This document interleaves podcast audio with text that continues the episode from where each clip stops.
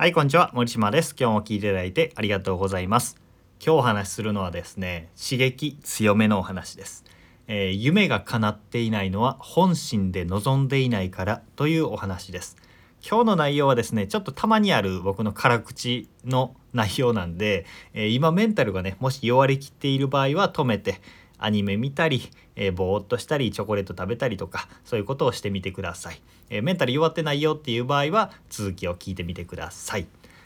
ではね、えーお話していこうと思うんですけど、え人生を変えたり思い通りの現実を実現したりする人まあ夢を叶えていく人と言ってもいいですね。そういう人の特徴として言い訳を言わないっていうことがあるんですよ。もっと言うと、えーやりたいけどできないっていう言葉を使わない大事な場面で使わないっていうことですね。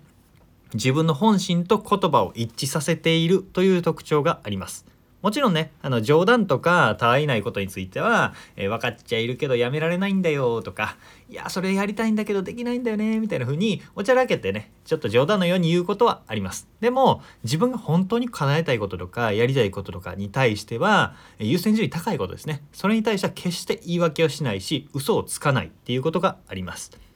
えーこのことに関してねあの創業で5年で500億円企業を作った九州の経営者の方に話を聞いたことがあってその人が言ってた言葉がぐさっときたのでそれを紹介しておこうと思うんですけどその人の言葉が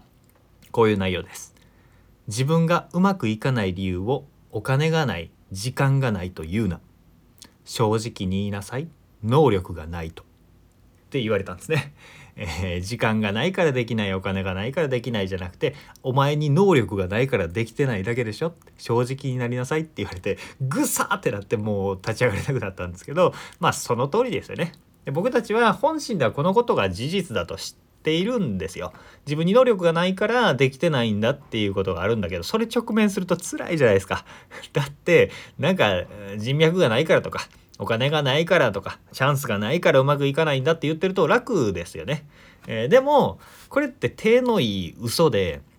まあ、自分を安心させるためのことなんですよ。なんか今日あのメンタルが弱ってる人は聞かないでくださいって言った理由が分かってきましたかね。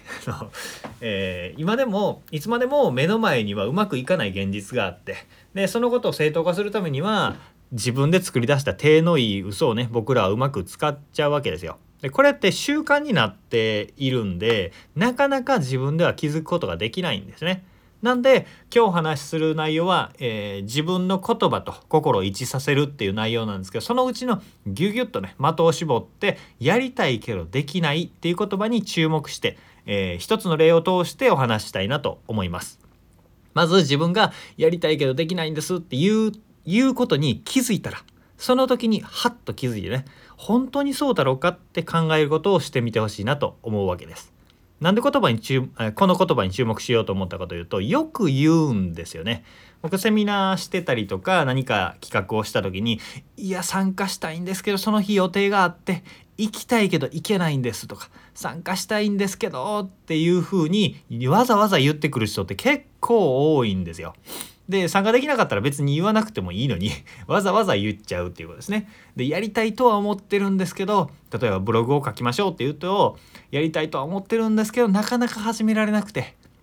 とか僕がおすすめした本とか買おうとは思ってるんですけどまだ買えてなくてみたいな風に言っちゃうわけですね。でこれは、えーまあ、ついつい言っちゃう言葉ではあるんですよ。僕も言っちゃうことはあるんですけど実際はそうではないんですね。言葉通りではなくって本当に心から望んでいるんだったらもう動いちゃっているはずなんですよね。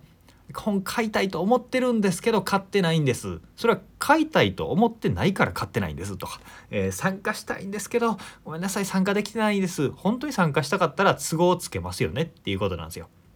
えーこれは都合をつけろとか買えとか言ってるわけじゃなくて、えーそのことを冷静に、えー判断しようというか分かっておこうという話です。疲れてても時間がなくても本当にやりたいことだったら時間もお金も工夫工面するし、えー買いたいものどうしても買いたいものがあったら借金してでも買っちゃうわけですよね。まあ、これは借金を推奨してるわけじゃなくてそのぐらい自分が望んでるものだったらやっちゃうよねっていう話です。だから、えー自分もう一個例え話を出すと、えー20代の人とかねコーチングしてるとよくあるのが将来の夢はカフェを出すことですとか自分のお店を持つことですとかいう人が結構多かったりするんですけどそういう人に具体的に今何してるって聞いた時に、えーカフェ開業のための勉強をしたりいろんなオーナーの話を聞きに行ったり開業資金の貯金したりとか、えー具体的な行動をしていない人っていうのは本当はやりたくない状態なんですよね。夢に向かっている自分によっているか夢を持っている自分によっていたりとかもしくはもっと別のこと娯楽とか目の前の仕事とか彼氏彼女とイチャイチャすることとかの方が優先度が高いんだということです。でここまで聞いてうわなんか私責められてるって思ってるかもしれないかもしれないなと思うんですけどこんなこと言われたらね普通そう思うと思うんですけどそうじゃないんですよ。責めてるとかお前はダメだって僕は言いたいわけじゃなくって、えーこれも自分で優先度が低いんだと気づくことがすごく大事っていうことです。やりたいけどできないんだって言っちゃう時って自分に嘘ついてる状態なんですよ何回も言うわけですけど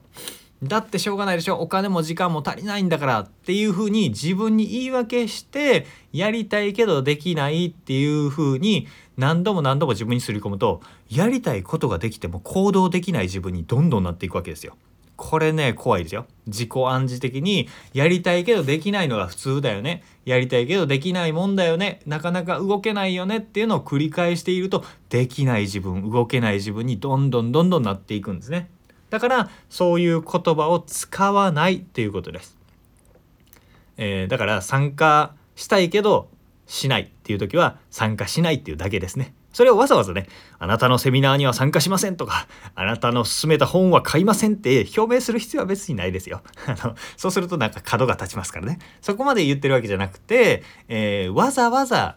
嘘をつかないっていうことですね、えーやりたいけどできないってことは使わないっていうことから気づいてみてください。何を細かいことを繰り返し言ってるんだって思うかもしれないですけど、えーそう思う場合はもう一回ね最初から聞いてみてくださいすごくすごく大事なことを言っているので自分の心と言葉心と行動を一致させるということがすごくすごく大事です。それを一致させていくと望んだことが叶いやすくなっていったり自分が望む方向にどんどん進めていけるようになっていきます。なのでね、えーこの心に言い訳をする癖をやめるということを、えー気づいていただければなと思います。まあ、気づいていただければなって偉そうに言ってるんですけど僕もよくできてないことが多いです。なんで、えー僕も改善していきたいと思っていますので一緒に頑張りましょう。ということで今日も聞いていただいてありがとうございました。森島でした。それではまた。